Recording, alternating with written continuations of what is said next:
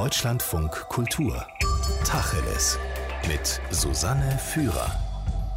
Ein Mädchen kommt auf die Welt, die ganze Familie freut sich. Das Mädchen kommt ein bisschen später in die Kita, dann in die Schule und eines Tages sagt es, eigentlich bin ich ein Junge. Obwohl alle körperlichen Merkmale eindeutig sagen, es ist ein Mädchen. Das nennt man dann Transidentität. Und mit der beschäftigt sich der Kinder- und Jugendpsychiater Professor Dr. Georg Romer von der Uniklinik Münster. Erstmal guten Tag, Herr Romer. Einen wunderschönen guten Tag. Sie machen diese Arbeit ja schon ein paar Jahre. Kommen heute eigentlich mehr solche transidenten Kinder und Jugendlichen zu Ihnen als früher? Deutlich mehr. Also man kann sagen, das ist in den zehn Jahren von den Anfragen betroffener Kinder und Jugendliche und ihrer Familien hat sich das verzehn- oder verzwanzigfacht. Das hat in erster Linie damit zu tun, dass es zunehmend qualifizierte Beratungs- und Behandlungsangebote für diesen Personenkreis gibt, auch in dieser Altersgruppe. Als wir vor 20 Jahren damit angefangen haben, waren wir, ich damals in Hamburg, mit einer universitären Spezialsprechstunde in Frankfurt die einzigen, die dort fachliche Unterstützung angeboten haben. Das Feld hat sich entwickelt und damit wird das Bewusstsein in der Gesellschaft für dieses Thema zunehmend sensibilisiert und das führt verständlicherweise dafür, dass auch immer früher diese Kinder und Jugendlichen professionelle Hilfe suchen. Das waren jetzt ja zwei Gründe. Das eine ist, es gibt mehr Angebote für die Behandlung und das würde mich jetzt nicht so überzeugen und deswegen steigt die Nachfrage sozusagen nach den Behandlungen. Aber das Zweite ist ja, dass Sie sagen, es gibt überhaupt ein Bewusstsein dafür, ein Wissen davon. Gab es das vor 10, 20 Jahren nicht so? Selbstverständlich. Also es geht Hand in Hand. Ne? Also das, das Bewusstsein in der Gesellschaft, dass es überhaupt dieses Problem gibt. Also in vergangenen Jahrzehnten waren betroffene Menschen haben ihren Weg in einer vereinsamten Nische für sich finden müssen und wussten vielleicht gar nicht, dass es so etwas wie Transidentität überhaupt gibt und dass das eine Erscheinungsform der menschlichen Natur gibt, die für sich gesehen überhaupt keinen Störungs- und Krankheitswert hat. Man kann ein bisschen da die historische Parallele zur Homosexualität ziehen. Die Homosexualität war bis in die 70er Jahre hinein, galt als psychiatrische Störung. Das macht man sich heute oft gar nicht mehr bewusst. Es war erst Ende der 70er Jahre, dass dies als eine normale Variante menschlicher Sexualität anerkannt wurde und aus dem Katalog psychiatrischer Störungen gestrichen wurde.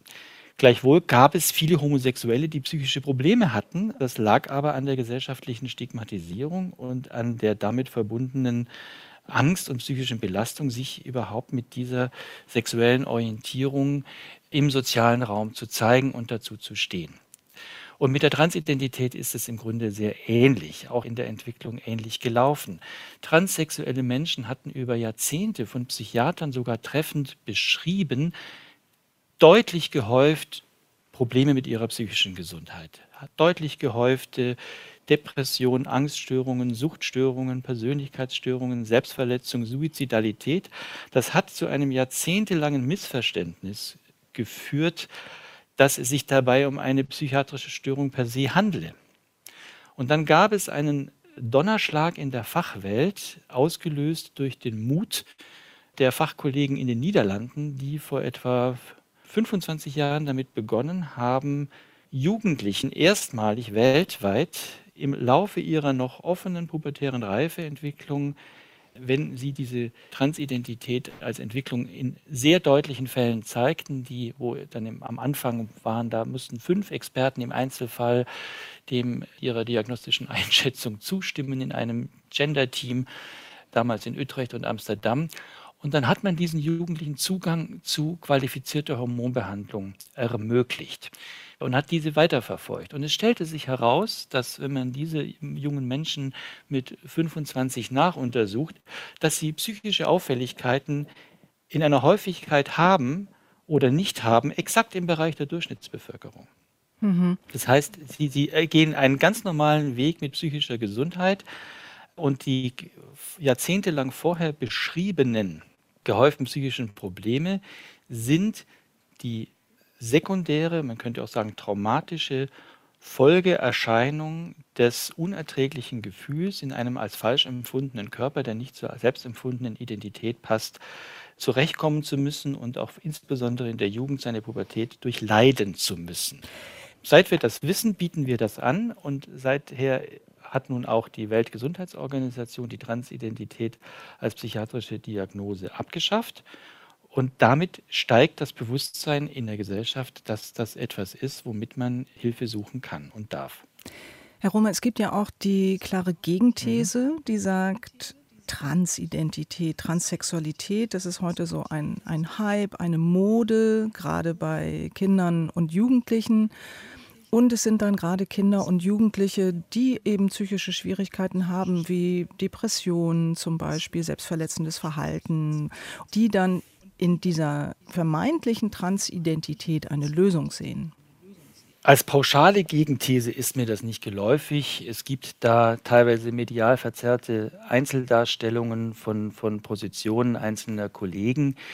Selbstverständlich kann es im Einzelfall so etwas geben, dass ein Jugendlicher, der von Haus aus psychische Probleme hat, auf einen Zug aufspringt und sich eine Pseudo-Identität sucht und sich das als Weg irgendwie im Sinne eines Irrweges als falsch erweist.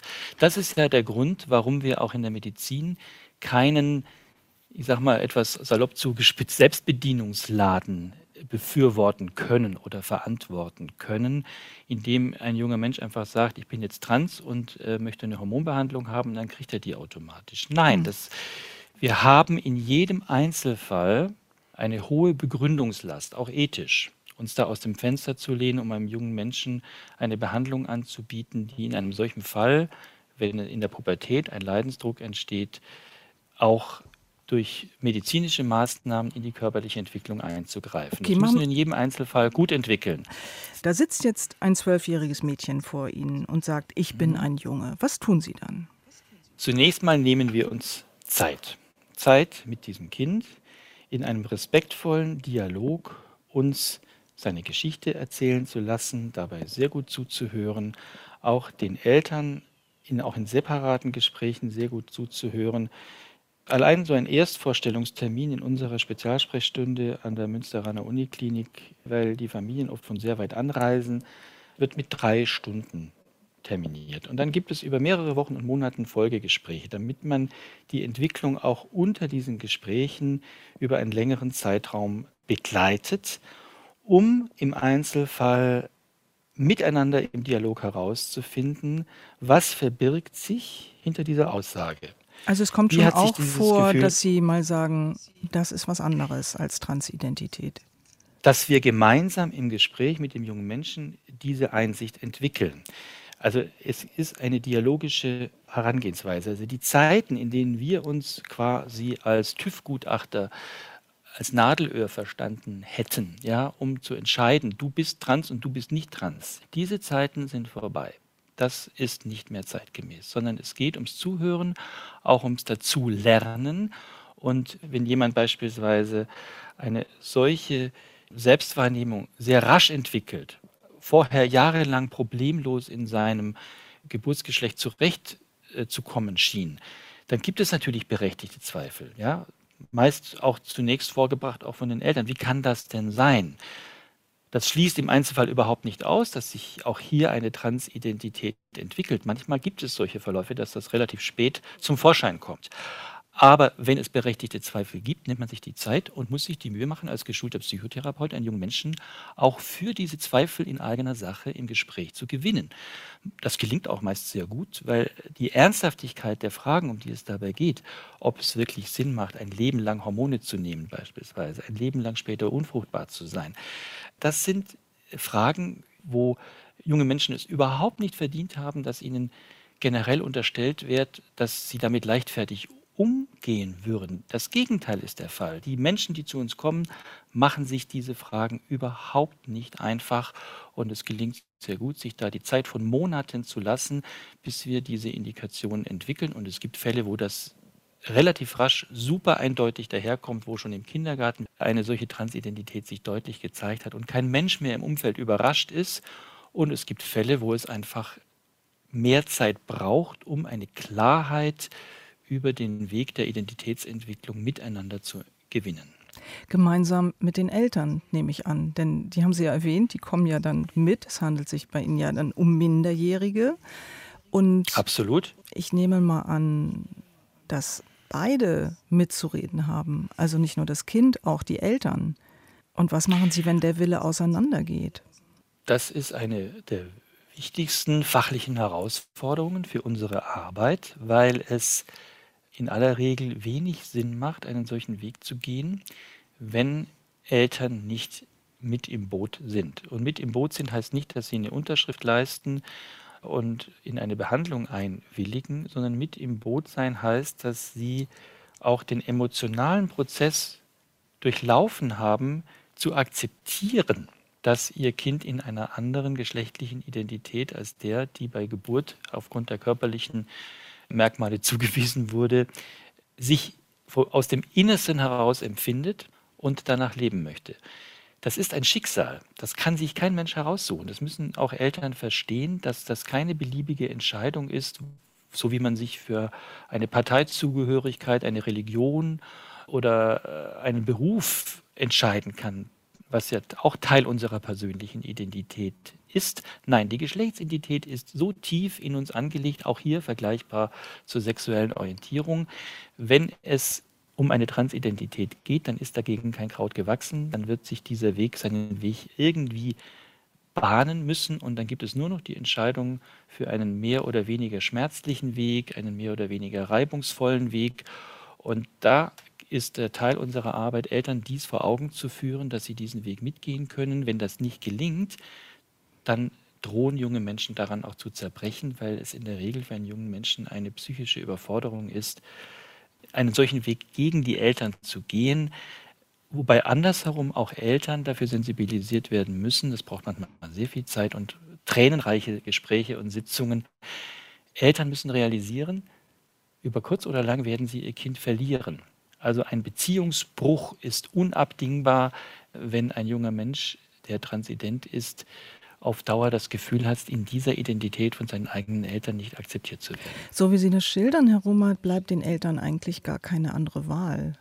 Also ich habe mir jetzt vorgestellt, ich bin die Mutter dieses Mädchens und Sie hätten mir jetzt all das gesagt. Ich würde mich, glaube ich, fast erpresst fühlen. Nicht mehr und nicht weniger als von jedem anderen angeborenen Schicksal. Also wenn jetzt Ihre Tochter oder Ihr Sohn schwul wäre und Sie hätten aus religiösen oder weltanschaulichen Gründen damit ein Problem, gäbe es keinen Weg, diesem Sohn das Schwulsein oder der Tochter das Lesbischsein abzugewöhnen oder es durch Therapien umzudrehen. Das ist sogar neuerdings seit Mai diesen Jahres verboten. gesetzlich in Deutschland verboten. Ja, aus gutem Grund, weil man die geschlechtliche Identität und Orientierung eines Minderjährigen gesetzlich geschützt wird. Die Frage der Erpressung stellt sich nicht, sondern es geht um die Haltung, also um es mit einem Lied von Rolf Zukowski auszudrücken, so wie du bist, so wie du bist, so und nicht anders sollst du sein.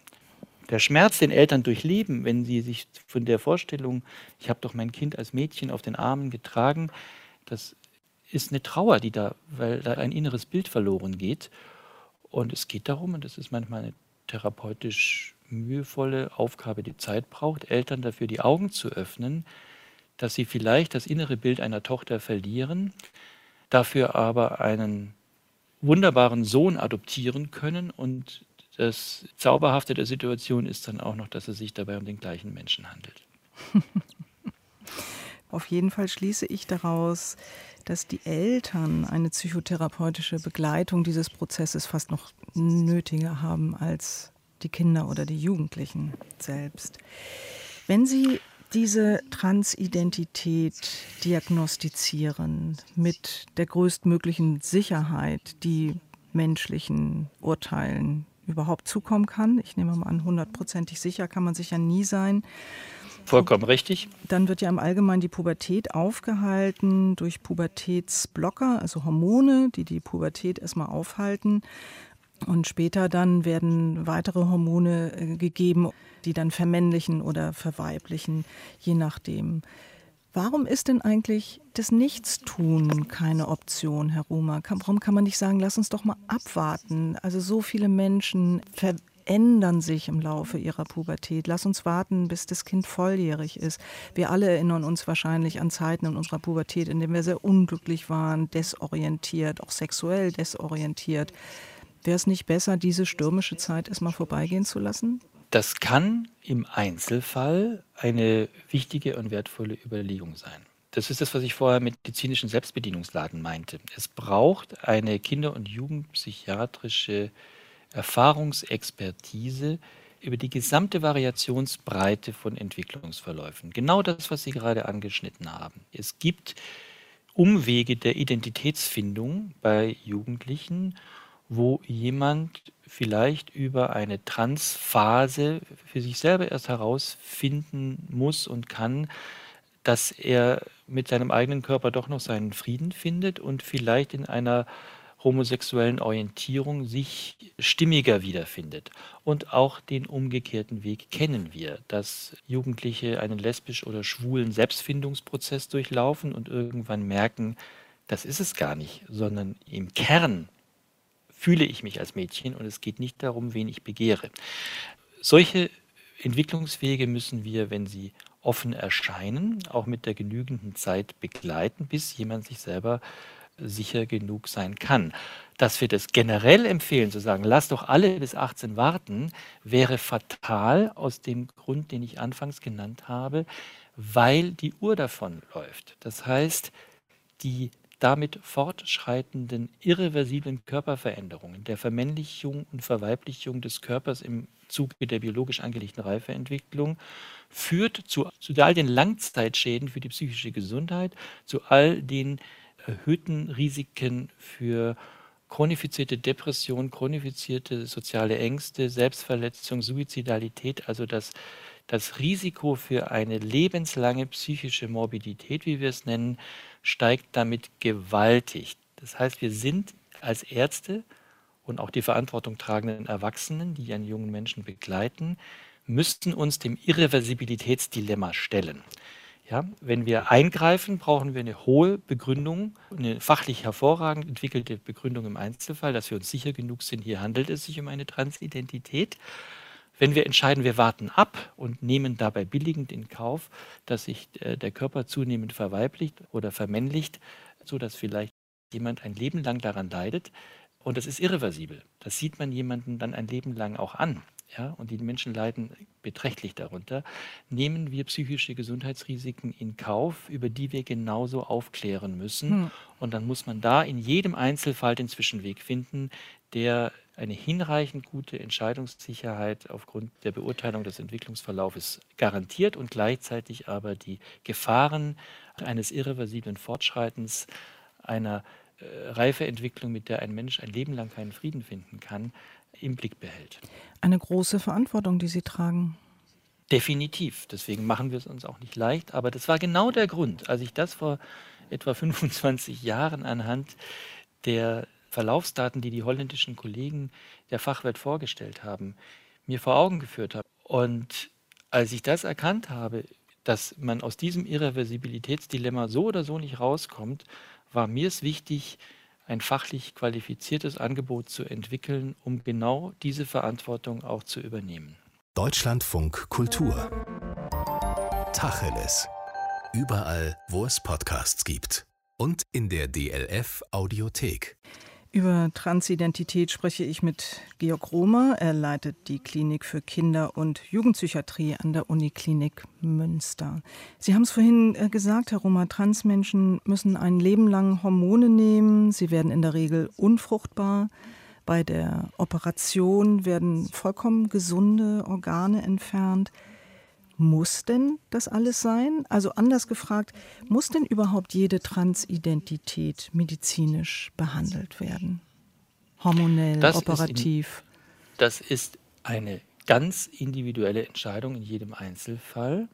Was wir sagen können, ist, dass die allermeisten transidenten Menschen die Hormonbehandlung definitiv wünschen und ohne sie auch psychisch schlecht durchs Leben kommen. Bei der Operation sieht es schon anders aus. Es gibt zunehmend junge Menschen, die sich mit der Geschlechtsangleichung durch Hormonbehandlung wohlfühlen und auf die Genital-OP reflektiert verzichten und sagen, ich muss mich nicht im Genitalbereich operieren lassen, um mich als Frau zu fühlen oder als Mann zu fühlen. Auch darüber müssen wir aufklären, dass wir kein Schema F anbieten mit normativen Setzungen, wie der Weg einer Transition stattzufinden hat. Die meisten Transmänner legen großen Wert darauf, sich die Brüste entfernen zu lassen, weil das erheblichen Einfluss auf die Teilhabe hat. Wenn ein junger Mensch drei Jahre kein Schwimmbad und keinen Strand mehr besucht hat, kann man ermessen, wie hoch der Leidensdruck da ist. Aber bei der Genitaloperation wird es zunehmend individualisiert in der Entscheidung der Betroffenen. Man kann auch sozusagen den halben Weg gehen, sich die Brust amputieren lassen, aber die Vagina bleibt intakt. Da gibt es zunehmend äh, Transpersonen, die sich für einen solchen Weg entscheiden, ja. Gibt es denn überhaupt Menschen, die unter dieser Geschlechtsinkongruenz vielleicht nicht leiden? Also liegt es am gesellschaftlichen Umfeld, ob ich leide oder nicht? Oder spielt das für die Geschlechtsidentität dann vielleicht doch keine Rolle?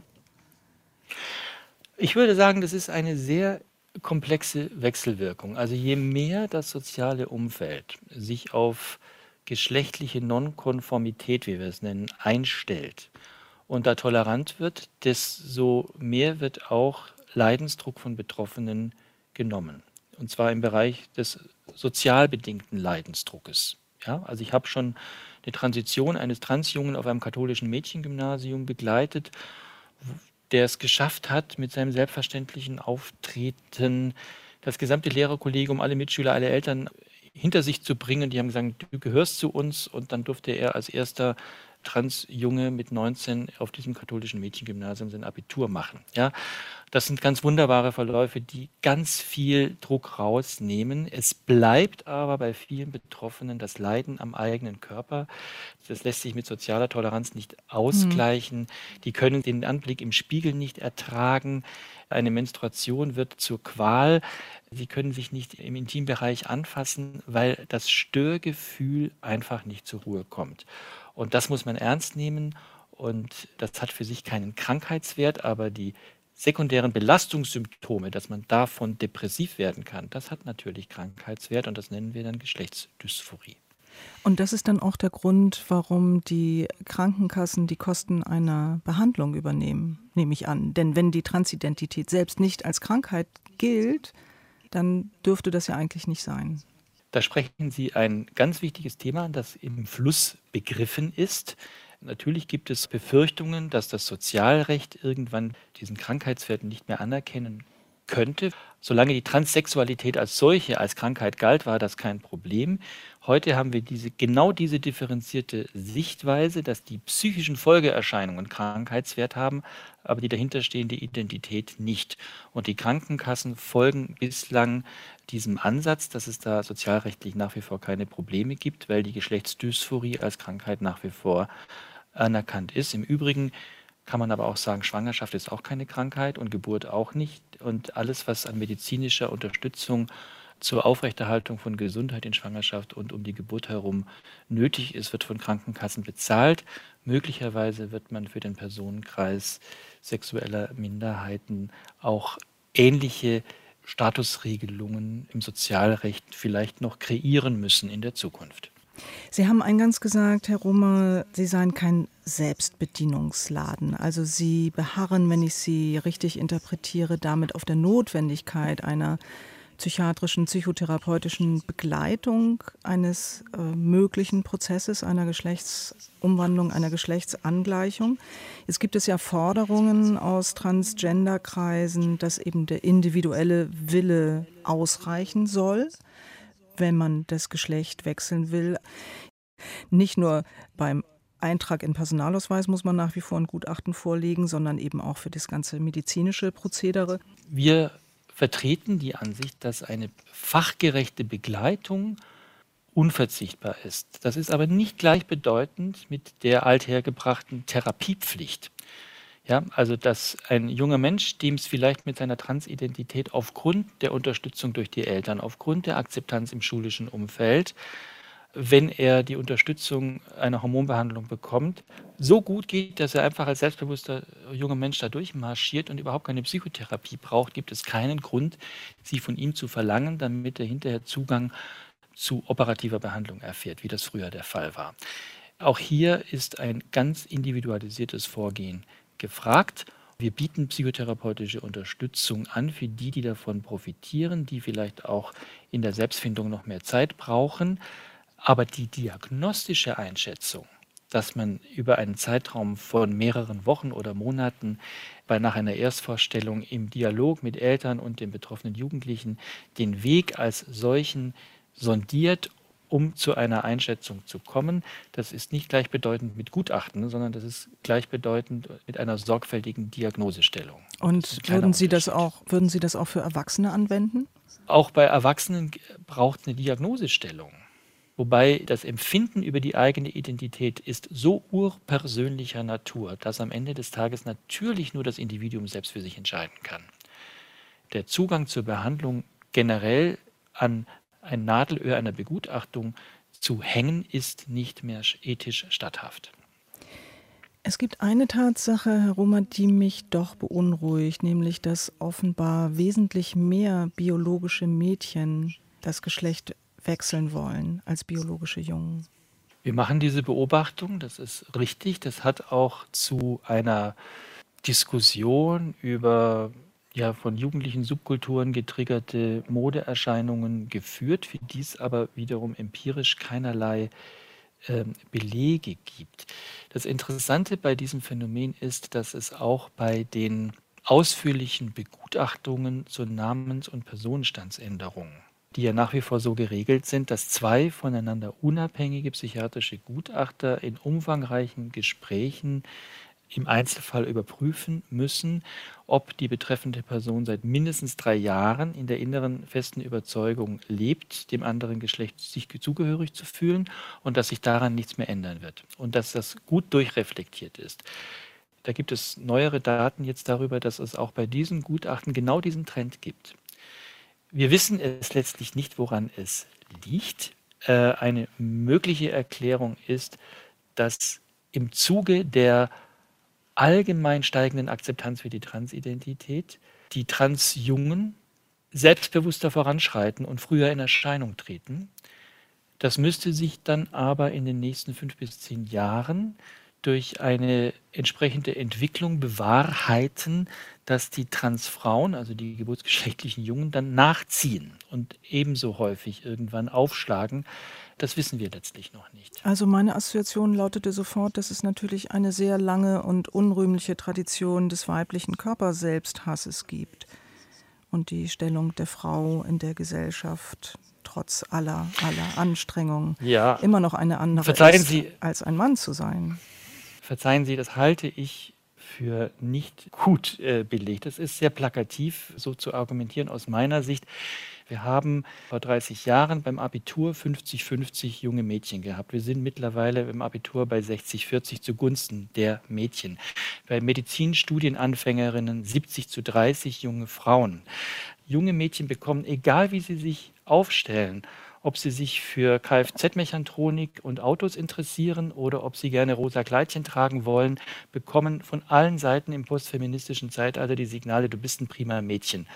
Ich sehe eher eine wachsende Verunsicherung der heranwachsenden Jungen, die sich hinter den Stoppschildern Vorsicht Weichei oder Vorsicht Macho sich viel schwerer tun, Männerbilder zu entwickeln, die wirklich im Umfeld sozial gut akzeptiert sind. Es gibt keinen Anhalt dafür, dass die Weiblichkeit in ihrer Vielfalt ein schwereres Schicksal sein soll ein weites Feld, sage ich jetzt mal diplomatisch, für das uns die Zeit fehlt, uns auf diesem weiter die Klingen kreuzen zu lassen. Schlussfrage, Herr Rummer. Was, wenn Sie was ändern könnten für die Transmenschen in Deutschland, was wäre das? Es hat sich in den letzten 20 Jahren viel getan in Richtung Toleranz und Akzeptanz. Es gibt aber noch sehr viel Diskriminierungserfahrungen für Betroffene. Und von daher wünsche ich mir für Transmenschen, dass es in allen Bereichen der Gesellschaft eine selbstverständlichere Kultur der Akzeptanz für geschlechtliche Vielfalt gibt. Ich danke für das Gespräch, Herr Romer. Ich danke Ihnen. Professor Dr. Georg Romer leitet die Klinik für Kinder- und Jugendpsychiatrie an der Uniklinik Münster. Dieses Gespräch wurde schon einmal am 22. August 2020 gesendet. Nach den Nachrichten gibt es im Feature einen Besuch auf dem norddeutschen Land bei Tante Friedel.